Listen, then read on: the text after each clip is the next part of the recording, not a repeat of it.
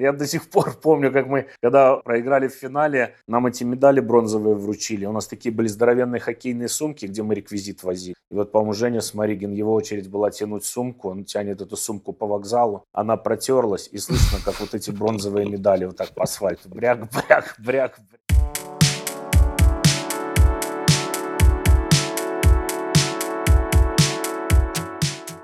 Привет, я Грустный Коленька, и это мой подкаст «До Коли». И сегодня у меня в гостях ведущий, сценарист, актер «Дизель-шоу», капитан легендарной команды КВН ЧП Дмитрий Танкович. Привет, привет, привет, Коленька. Никогда не думал, что буду с тобой разговаривать. Э, белорусские пути неисповедимы. И стендап-комик, сценарист, и, мне кажется, незаслуженно до сих пор не легенда – Дмитрий Савьян. Да, всем привет, Коленька. Не такой грустный, оказывается, ты. Все хорошо, привет, Дима. Привет, привет, рад слышать. На самом деле я не случайно позвал вас двоих, потому что хочется наконец-то сделать веселый выпуск. Поговорить про юмор, про шутки, про все такое, про КВН. Вы же оба играли в КВН. Кстати, какие у вас вообще воспоминания о КВНе? Э, как вы сейчас относитесь к КВНу?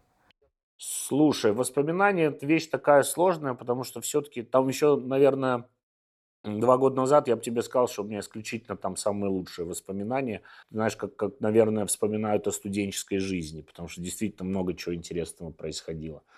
Сейчас, конечно, как-то даже и не вспоминаю я. А вот Давича решил я глянуть какую-то из игр современного КВН, и я понял, конечно, что нам в чем-то повезло. Мы сыграли в эту игру еще, когда она была похожа на тот КВН, о котором все говорили. Сейчас это просто какое-то унылое зрелище, mm. которое превратилось ну, в продолжение иногда программ Соловьева, Скобеева и так далее. То есть, ну, какая-то, не знаю, детская патриотическая российская передача. Я не могу сказать, что я прям играл, играл очень много. То есть я там был, там, по-моему, два, два раза в Сочи, и вот мы там в составе в дребезги в, в, этой, в Евролиге выиграли, и вот э, немножечко я съездил там на премьерку. И тогда вот, когда уже появился там Comedy Club, тогда уже было уже как бы э, развилка, да, и КВН резко начал как бы падать условно в этой в, в системе этого вот социальной значимости своей, да, и это просто открылся, знаешь, вот это вот ящик Пандоры такой, который был все это время закрыт, и тебе там, знаешь, раз там в три месяца ты включаешь там первый канал, смотришь КВН, а тут тебе каждую неделю как бы такими пачками пуляют, просто вот это, знаешь, дофаминовый экстаз просто был тогда, вот. И, а, опять же, я сейчас я не совсем понимаю КВН, потому что, ну, я не смотрю уже сколько уже лет, там, уже даже не знаю, потому что сейчас столько контента, и ты можешь найти, как бы, вот э, то, что прям нравится тебе, как бы, да, смотреть его тогда, когда ты хочешь, и точно так же с точки зрения реализации. Ты можешь делать там сейчас, ну, опять же, там, ТикТок, Инстаграм, Ютуб, как бы, да, куча примеров, которые люди без этого, как бы, медийного ТВ-лифта как бы делают э, то, что они хотят, собирают залы, как бы, и как, как бизнес-единица все работают. На самом деле здесь вот то, про что Дима говорил.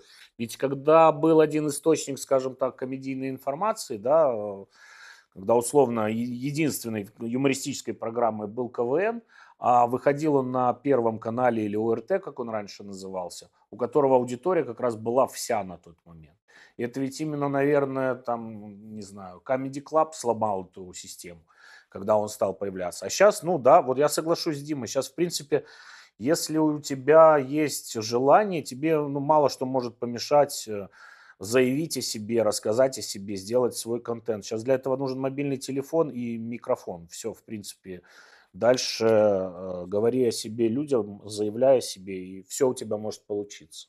Но еще как бы э, возвращаясь к сравнению КВН, который был и который есть, если раньше не было такой, знаешь, этой быстроты реакции, то есть тебя, тебя показывают, и как бы весь актуальчик, который там уже был там за это собранный, да, тебя аккумулируют, и один раз тебе все выдают, то сейчас как бы, да, происходит какая-то новость, ты уже там тиктоки, мемы там, да, 10 раз уже там перешутили, там ты просто в день угу. видишь там 300 шуток, да, и потом, когда на спустя там сколько, там 4 месяца где-то там кто-то на эту тему шутит, думаешь, да, боже ты мой, ну как бы куда это уже, какие-то там баяны. Уже все ну давно закончилось. Мы на самом деле деле с Димой Танковичем один раз общались, это было очень давно. Дима, тогда ты сказал, что что ты учишься где-то на актерское мастерство, то есть или нет, на режиссера. Я на режиссера, вот на, на режиссера. Ничего себе, я не знал. И ты говорил, что на всякий случай ты никому не говорил, что ты КВНщик, потому что в этой среде КВНщик это даже такое вот обзывательство. Ну, на самом деле, да, так и есть. Опять же, мы сами это провоцировали. Я тебе честно скажу, мы когда закончили играть в 2005 году и приехали сюда, и здесь пытались, в Украину я имею в виду, и пытались каким-то образом там реализоваться на телевидении, мы же были абсолютно убежденными, что мы знаем в телевидении все. И это, я уверен, проявлялось mm. ну, через наши разговоры с людьми телевидения и так далее, и так далее. И прошло время, когда я начал работать на телеканале СТБ в Украине а, ведущим, я только потом понял, что на самом деле я очень сильно ошибался, и что все то знание юмора, которое мы приобрели, и опыта а, даже телевизионного в КВН, оно вообще не имеет никакого отношения к телевидению. Если уж так прям по-серьезки говорить, то процесс подготовки к игре в КВН, вот сейчас уже понимаю, он же раскладывается тоже на энное количество процессов, которые будут похожи на, не знаю, производство автомобиля или вообще производство чего бы то ни было.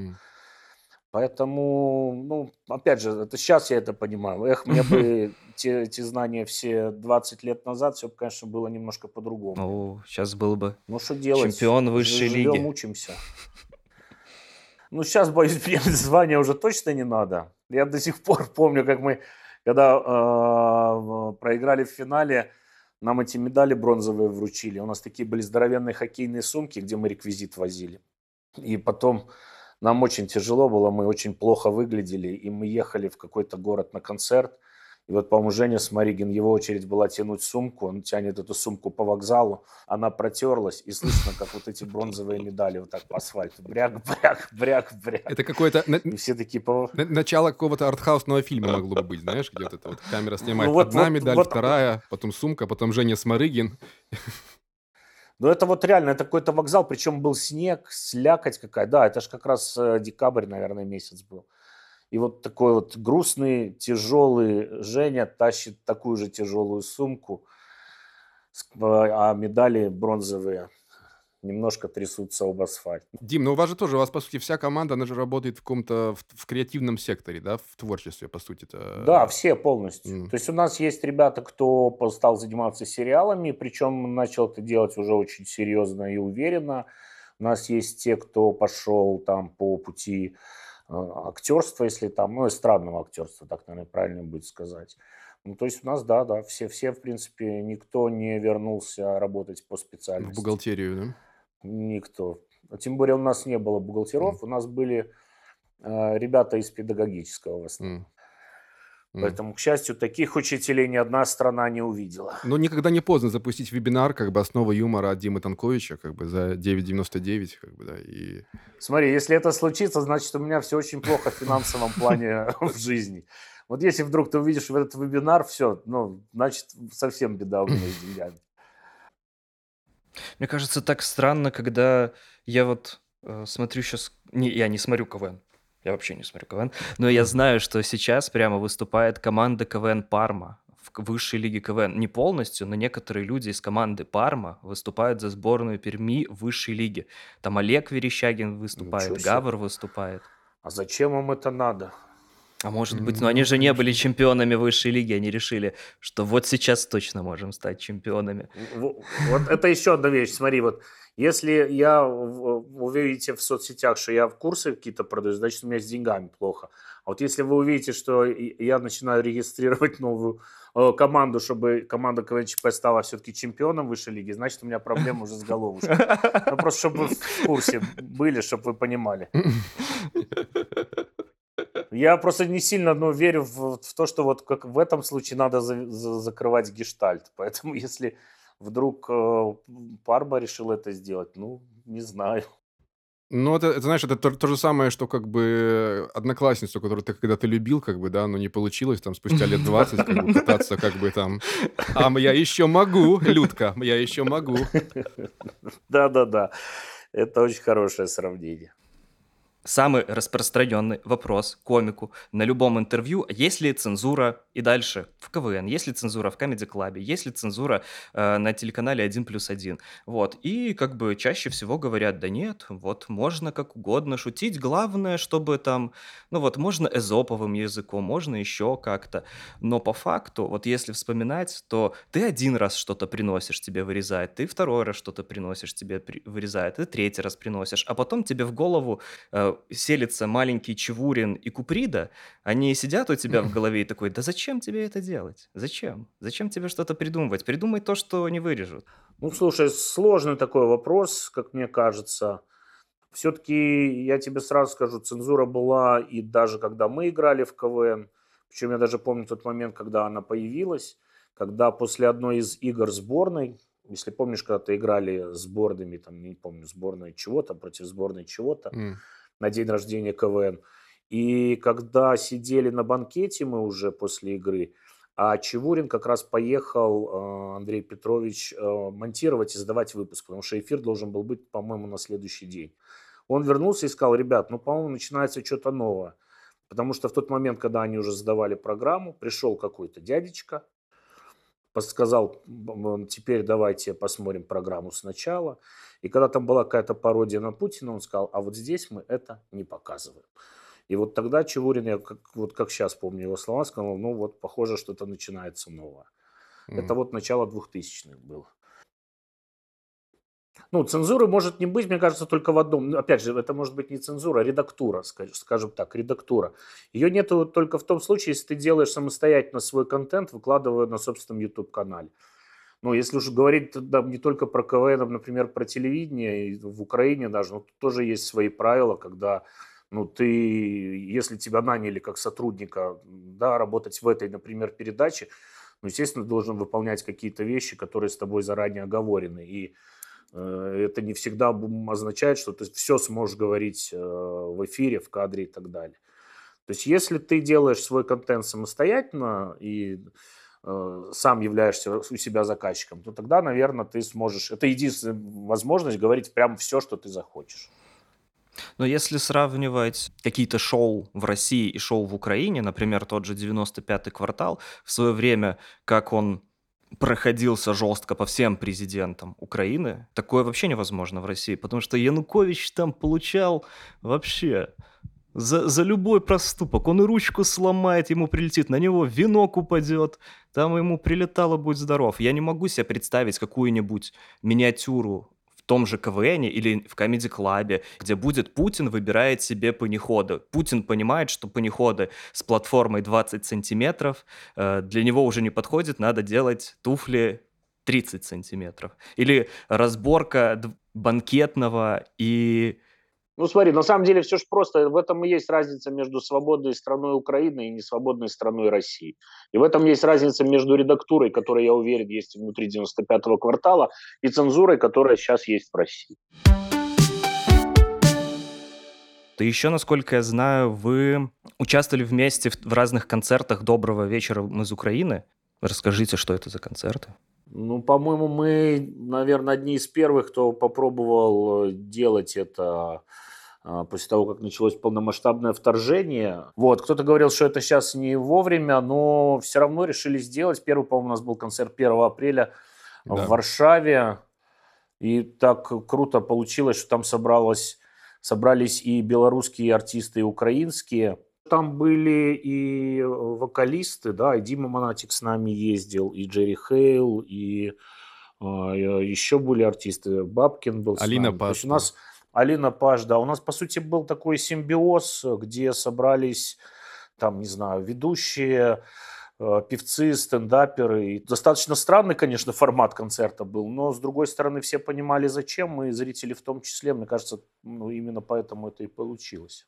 Ну да, и был такой какой-то симбиоз какой-то, знаешь, который работал на общий терапевтический эффект, где можно было как бы и Мгм. погрустить как бы под э, песни, и где-то потом разрядка, потом снова э, музыка, и вот это все как-то давало такую волну. У нас первые концерты вообще были, по-моему, там три с чем-то часа, да, э, если не ошибаюсь. э, да. Да-да-да. И о- оно прям вот так вот по щелчку все проносилось, как бы, и все были, э, прям выходили люди, как бы, знаешь, с улыбками на лице и с мокрыми глазами. И вот это такое вот какое-то ощущение было тогда. Ну и мы сами такие же были, по сути. То есть это какой-то был э, такой вза- взаимовыгодный какой-то вот э, энергообмен такой шел, и все с каким-то облегчением э, расходились.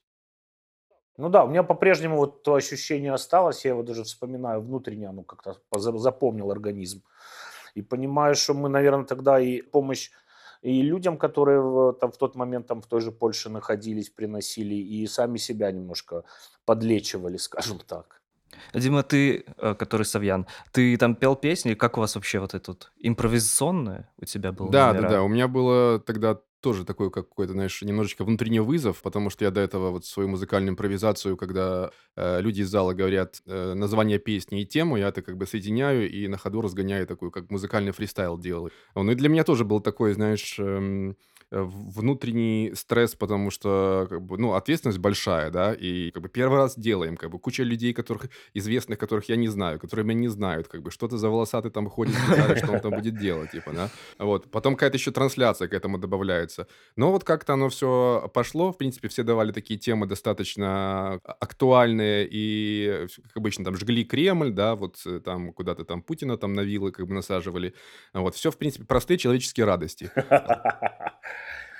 Не, это очень круто, круто песни заходили, импровизация очень круто заходила, классно было. А вы то- вот только там познакомились? Вы до этого же играли в КВН, и мне кажется, что у вас как-то к- КВНовские карьеры у одного Дмитрия вот она только закончилась, а у второго только началась. Или, или вы где-то, может, пересекались минимально? Ну, это просто в Беларуси же есть правило, что не, не может быть несколько Дмитриев одновременно в КВН, вот поэтому как бы... До этого мы очень-очень давно, еще в Минске, для ОНТ мы писали такую программу, называлась «Рекламная пауза». Я не знаю, помнишь ты, Дима, э, или нет, но ты ее вел э, с Женей. Вот. Если честно, даже и не рекламная пауза, программа на, такая на, была, на ОНТ, да? да. То есть там ее суть как бы заключалась в том, что бра- брались ролики э, победителей канских львов, вот, и, э, соответственно, э, вы были как ведущие, и там показывался этот ролик, как бы изначально смешной, и вы там что-то там добивали, как бы вот еще приходил какой-то звездный белорусский гость, а там, не знаю, кто там, Жора Колдун, кто-то еще. И вот я тогда был один из авторов, и вы там с Женей ее вели. Но это был, мне кажется, год, может быть, 2000, может быть, седьмой или вот, ну, где-то восьмой, вот где-то там. Ого. Как, да. Не, я думаю, это было еще раньше, мне кажется, потому что уже в шестом году в Киеве мы были. Ну, хотя, Может быть, вы слушай, приезжали тогда или прилетали там. Я, я, честно говоря, не вникал так. прилетали, наверное, тогда еще самолеты летали, может, Вот это прилетали. было время, конечно. Так в седьмом году же еще было оранжевое настроение. То это тоже может быть примерно тот период. Да, тогда было хорошо, ну, видишь, как хорошо, но немного. Достаточно, по-моему, два сделали их, и, все, на этом все. А, потом ОНТ не захотела дальше делать эту историю телевизионной. Вот и А, так вы их снимали, да? Оно Поэтому- все шло, как бы есть где-то. да? Да, да, они телевизионные были, они даже выходили на ОНТ, э, два, по-моему, вышло, или один даже вышел, а потом они сказали, что не хотят. Мгм. А непонятно почему. Но до сих пор, кстати, есть на Ютубе. И это же Дворец Республики был. Да, это был самый большой зал в Беларуси, и ну, реально круто тогда, тогда аншлаги были прям, люди приходили, это было, ну, интересно, но, видишь, ну, короче, в тот же период ОНТ и со мной разорвала контракт, кстати, а, когда я был у них ведущим, что же это было за... Ой, игры, игры патриотов, это он назывался в Украине проект, а там Битва титанов, по-моему. Это там, М. где в- во Франции снимали с быками, вот эта вся А. игровая штука между странами. Но там тоже как-то какой-то момент наступил, что УНТ сказала, все, спасибо. Быков хватает у нас. В шабанах. Точно, именно, именно так, да. И на этом все закончилось. Да вообще какое-то непонятное отношение э, белорусского телевидения к своему же контенту было какое-то. Потому что, ну, если вспомнить сейчас вот Comedy Club BY, тот же, это очень странное было отношение и самого телевидения, и зрителей. Какой-то невероятный хейт был. Подумать, э, Comedy Club BY, кто это? Это Слава Комиссаренко оттуда вышел, это Скороход оттуда вышел, это, извините меня на секундочку, Дима Савьян оттуда вышел, и Ира Приходько там была, и Паша Кривец был, и Дима Невзоров был. Ну, то есть это был на данный момент это очень крутые люди, но на тот момент им даже не дали шанса. Они несколько раз вышли и их просто уничтожили. Вот я не понимаю, как это и почему это. Ну, это же классика. Нет пророка в своем отечестве. Поэтому, опять же, если мы про телек говорим белорусский, ну, давайте откровенно говорить, что, по сути же, э, телевидение коммерческого в Беларуси как такового не, ну, не существовало и не существует. А когда телеканалы управляются государством, ну, это всегда ну, обречено. Это не только в Беларуси, в любой стране. Я и в Украине сталкивался с государственными Мгм. каналами. Ну, везде одни и те же проблемы. Телек должен быть коммерческим. Как только он станет коммерческим, я уверен, что и шансов бы тогда у когда зарождалось движение стендапа в Беларуси, тоже было бы гораздо больше. Опять анализируя КВНовское свое такое небольшое прошлое, мы как раз попали вот в такую яму, что мы вылетели командой в дребезги из э, премьер-лиги.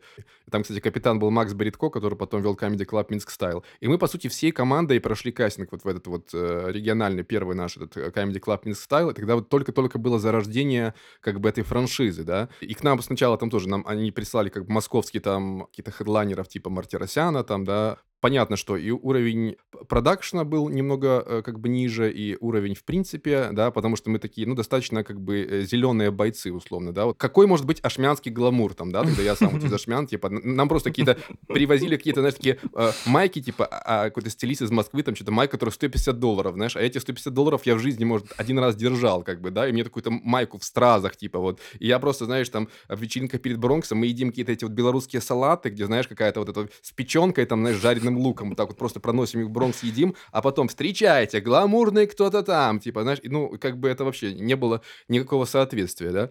Мы вот ездили, опять же, к ребятам выступать э, в украинской комедии, и там они, в принципе, все были, ну, такими звездами, мне кажется, среднего как бы уровня, да, не то, что прям топовые-топовые, а вот именно они где-то посередине, и они прям уже пробивали вот как бы эту планку категории А. Э, все эти люди там тоже Притула, там, э, Молочный, да, они все как бы становились звездами, и вот мы, мы приезжали приезжаем, и мы чувствуем атмосферу, что вот свой зритель любит своих же ребят, да, и энергообмен, опять же, он был на уровне, и мы такие, типа, а, а почему как бы у нас как-то так немного, мягко говоря, по-другому, вот, и а, опять же, если это все перенести на как бы на плоскость вне Comedy Club Mix Style, то, в принципе, наверное, наверное, так и есть. Любой продукт, который взять как бы локально в Беларуси, как-то сразу нету такого а, как бы пуша энергии и поддержки, да, то есть тебе нужно что-то где-то доказать, и потом только только ты уже можешь возвращаться в Беларусь, как бы, и типа, о, ну мы же знали, это же наш, это наш, посмотрите, вот он, он как бы, он там, вот он уже в Штатах, он уже собрал там Карнеги Холл, как бы наш.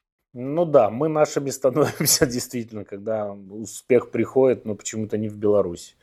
Наш рыбак, о, выиграл Евровидение, наш, о. Ну, действительно, я не знаю, вот до сих пор в Беларуси появились там те же телевизионные рейтинги или нет. Когда я был, и рейтингов не было, их никто не мерил. Никому не важно было, сколько там, какую долю рейтинг собирает э, реклама, которая выходит на каналах. Просто было пофиг. Просто была цена, вот столько стоит реклама, и все. Еще на тот момент казалось, что хуже некуда, но я думаю, что после 2020 года стало еще хуже, мне кажется. Там вообще нет ни одного развлекательного шоу на белорусском телевидении. Но если можно «Озаренка» считать э, развлекательным, то все. Озаренок хороший, вот правда. Ну, Озаренок это самый, самый смешной контент, который я вижу.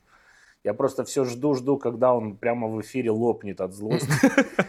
Вот просто жду. Вот это тогда просто будет очень вирусное видео, оно очень много соберет. И чтобы нас, и чтобы все равно через неделю его сшили, и снова он вышел в эфир. Вот как-то так. Ну, там, там, мне кажется, знаешь, если ему, а, а, как бы, если у него голова отлетит, она все равно будет некоторое время говорить, как у курицы, знаешь. Ну, конечно, а тело, а тело будет пытаться догнать голову и поставить ее на место.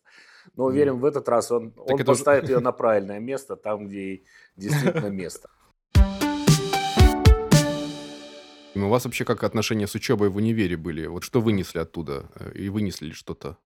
Ну, смотри, у меня все просто. У меня два курса нархоза белорусского, и все. Я потом больше не выдержал там учиться. Mm. Ну, и учился я немножко здесь, в Киеве, на кинотелережиссера. Ну, опять же, ввиду того, что концерты, разъезды, это все было бессмысленно. Это просто не учеба, это нервотрепка и для себя, и для преподавателей. То есть у меня студенческой жизни как таковой вообще не было.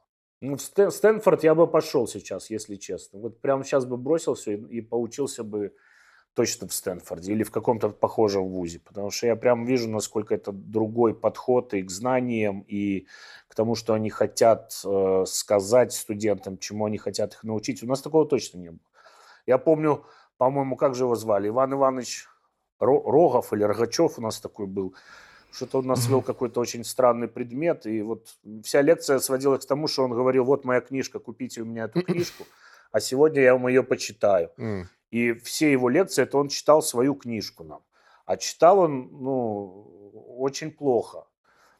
Вот. Я не знаю, с чем это связано, умел ли он вообще читать. Ну и, и вот и смысл в получении такого образования я для себя не нашел. У меня было просто как бы, я хочу уехать в Минск из Ашмян. Неважно куда. Поступлю просто, чтобы там столица, как бы, да, мерцающие огни. Ну да, я тоже в университет поступал, потому что мама сказала, что я должен поступить в университет. М. Я тогда даже не понимал, нархоз этот стал, ну, не потому что я хотел быть экономистом или финансистом, да нет, просто, ну, нархоз, ну, нархоз, все, пошел в нархоз. И я сколько смотрю на людей своего поколения, то, ну, наверное, процентов 95 это люди, кто работает не по той специальности, которую он получал в, в высшем учебном А заведении. остальные 5% преподают в этом университете, где они учились. Наверняка, да, остались на кафедре и потихонечку, потихонечку написали свою книгу, и теперь продают ее студентам. Не, на самом деле это э, что дает универ по итогу? Это действительно тебя там должны учить поиску информации, как искать информацию, и социализироваться, общаться с До людьми свидания. и какие-то заводить связи. Ну, по смыслу, да. Хотя, мне кажется, там социализацией, там обучению критическому мышлению, вот этим должна школа заниматься современная. Опять же, у меня сейчас есть сравнение. У меня малая отучилась в, в классе, где не было ни одного ни русско, ни украиноговорящего ребенка. Она через год у меня начала говорить по-английски, и я понимаю, насколько вот э, подход э, у них отличается от нашего. У них нет задачи вот маленьких детей заставить что-то выучить, запомнить, а, научить прямо каким-то хард-скиллам. Нет, они наоборот, они учат детей э, решать конфликты возможные, которые могут возникнуть. Хотя изначально, когда ребенок учится в классе, где там, не знаю, три афроамериканца, три латиноамериканца, китайцы, корейцы, европейцы, то там изначально все эти вопросы не возникают. Они смотрят друг на друга как на равных, они поэтому очень хорошо, ну, как мне кажется, начинают понимать, что все люди, в принципе, похожи друг на друга, и не надо их ни на что Мгм. разделять. Но опять же, я смотрю, американцы учат детей все-таки там, вот, вот, как мне кажется, важным вещам, там, кому-то, какому-то критическому мышлению, каким-то... Они уже в, там, во втором классе создают какие-то проекты, но это все в форме игры, и они их учат вот этим этапам, которые этапу, скажем так, производства, который потом можно переложить на любую сферу, и он все равно будет работать. Да. У нас, мне кажется, такого сейчас нет. Да, очень важно еще презентовать себя там учат. Я пос... Да, да, Да, я посмотрел вообще замечательный фильм, я бы посоветовал вам, всем бы посоветовал посмотреть. Называется, это Майкл Мур, который 9.11 снял э, по Мгм. Фаренгейту. Вот, Мгм. и он называется «Куда бы еще вторгнуться?». То есть э, там основная мысль э, документального фильма о том, что Америка не все делает идеально. Ну, то есть есть много сфер, и об этом можно, кстати, в Америке говорить, в отличие от некоторых стран, что и в, э, в школьном питании, например, есть проблемы. Есть проблемы там, в судебной системе, есть проблемы в тюремной системе. И он каждый раз приезжает там каждый в страны, в разные страны и говорит, вот, например, Финляндия, здесь идеально учат детей. Вот, и он приезжает, и там 10 минут финны рассказывают, что у нас нету такого понятия, как домашнее задание. Мы мы не даем... И, и такие, как? У нас нету такого понятия, как тест. И он шутит, а подождите, а как дети узнают, где правильные ответы? И все смеются, типа, блин, правильные ответы, они в голове должны быть, они должны быть не на листочках. И он такой, я не понимаю, как это. Потом во Франции, там, например, про школьное питание. А, В Норвегии про тюремную систему. То есть в каждой стране... То есть, мне кажется, это так логично, что ты смотришь на мир, сейчас мир такой открытый, здесь столько... Ты можешь просто приехать куда-то, я, я не понимаю, почему не взять каких-то учителей, директоров школ из Финляндии, привести их в Беларусь и сказать, как, как вы так делаете, почему у вас уровень образования настолько выше, и это произошло за 20 лет. Расскажите нам, покажите. Но тут же не только в учителях дело, понимаешь? У них сама система э, отношений, сама система ценностей очень сильно отличается от той, что есть сейчас, скажем, и в Беларуси в том числе. Поэтому э, приезд одних учителей ничем не поможет. Это надо начинать вообще с самого начала.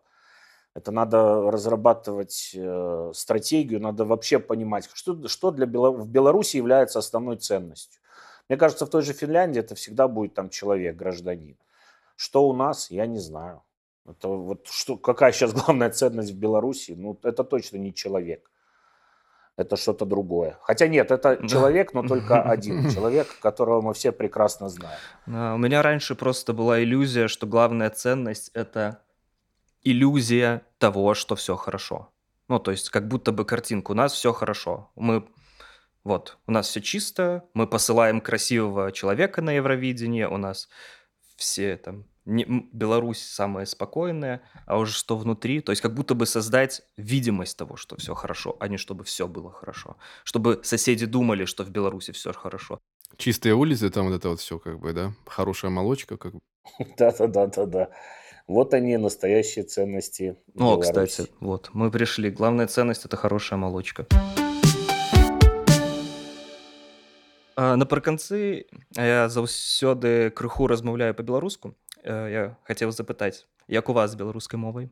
Слухай, ну е, я можу розмовляти українською, е, але ж я впевнений, що е, якщо я приїду до хлопців в в Варшаву і е, я розмовляв, вони казали, що дадуть мені змогу виступити на сцені, то я сподіваюся, що я це зроблю білоруською мовою. О, було б дуже добре. Чекаємо, Дмитро, чекаємо. Дякую. Діма, а як у цябе з роднай мовай? У мяне ну як яна была ў такім стане on hold пасля першага курсу універсітэта Вось і зараз э, канешне э, цяжка э, гэта ўсё так э, каб э, чуць э, сябе віль вільно э, і яшчэ трохі дадае то што я 6 гадоў быў у Кі... у Киеве і півчав там украінску і зараз у мяне там трохі такі бывае як э, беларуска ў стылі фьюжн. Э, э, Прости, что перебиваю, я очень быстро расскажу. Это я приехал в Варшаву, меня попросили, ну, есть у нас там, по-моему, Белорусский центр солидарности, они делали там в центре Варшавы небольшой концерт. Собирали денежку для полка Костуся Калиновского. И я его проводил. Ну, и я такой приехал, думаю, ну, я по-русски буду вести, но это странно будет. Ну, как-то в Варшаве, блин, война, я по-русски веду. Думаю, ну, наверное, буду по-украински, хотя тоже странно, блин, тут, ну, белорусская диаспора, я по, поэтому говорю по-украински.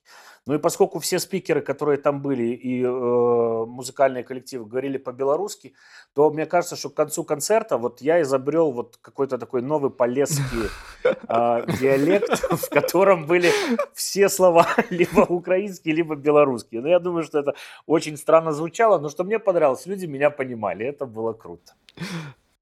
Ну гэта так э, трохі трохі цяжка т- э, та- таму што э, калі б мы э, напрыклад э, былі э, дзесь там не, не знаю там э, літва і Германія так э, то там так, такой бы блытаніны э, не было бы так Мгм. а тут калі, калі э, э, беларуская мова украінская э, польская э, э, якую зараз э, вывчаю і все там летыць і там ну ну ну, ну, ну просто та, там такі знаеш е- к- калі бы тры ліхтары каб загараліся якая гэта мова зараз у роце то то был бы просто дискотека якаясь Но все равно, согласитесь, это круто. Вот белорусский и украинский настолько похожи, что, в принципе, белорус очень легко понимает украинца, а украинец по- очень легко по- поймет и белорусскую речь. И, ну, и- но я согласен, когда ты вот одновременно пытаешься и украинский, и белорусский, то я, ну, я вот уже говорил вам, я себя ловлю на мысли, что я не понимаю уже, на каком я языке говорю, потому что с двух языков все собрал и звучит необычно. Но, повторюсь, я думаю, что было бы дуже непогано вспомнить э, белорусский язык и начать на нем разговаривать. Надо заканчивать.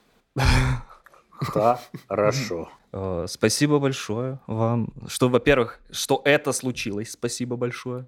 Да, Е- простите меня, э, коллеги, что из-за меня это не могло случиться раньше, виноват. ничего ничего Но я обещаю справиться. Хотя я Да. то же самое говорил маме, когда мне было 17.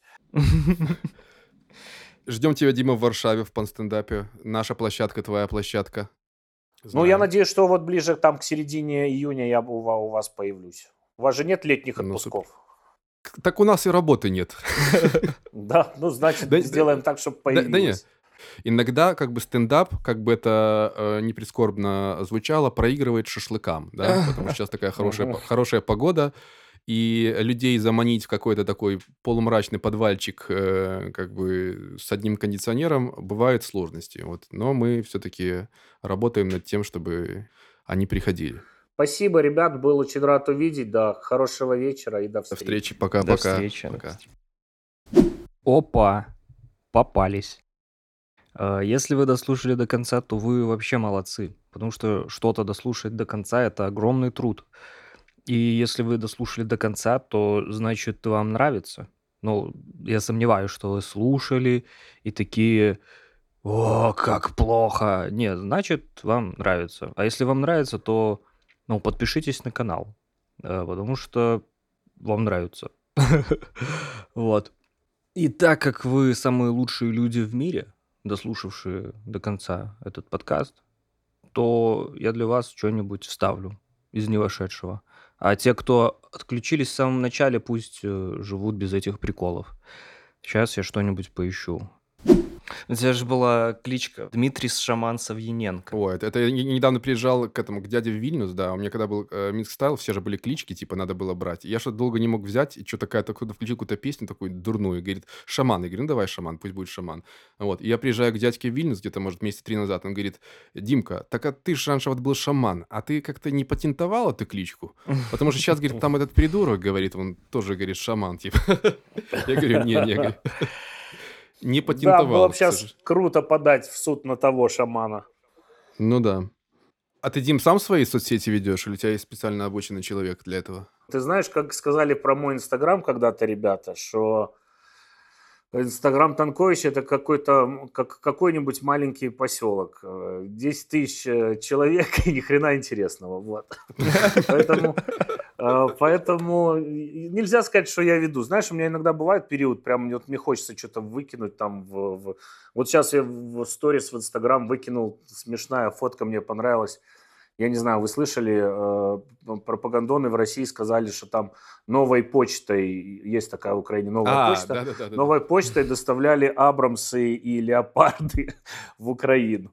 И там такая прям крутая фотка, такой этот, э, фура здоровенная, написано «Новая почта», и там на боку танк лежит. Меня что-то развеселило, я вот это запостил. А так, ну, и я, я, конечно, это не умею делать. Мне говорят, что надо найти какого-то человека, который будет ходить, фоткать и заставлять меня. Ну, вот, наверное, я к этому варианту, может быть, и приду. Ну, такой, да, чтобы, знаешь, была твоя фотка и какая-то цитата твоя, знаешь, вот, вот такого плана.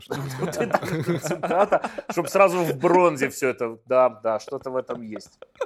Нужен человек, это как, когда-то говорили, за Сашей Ревой ходил специальный человек и записывал все его мысли.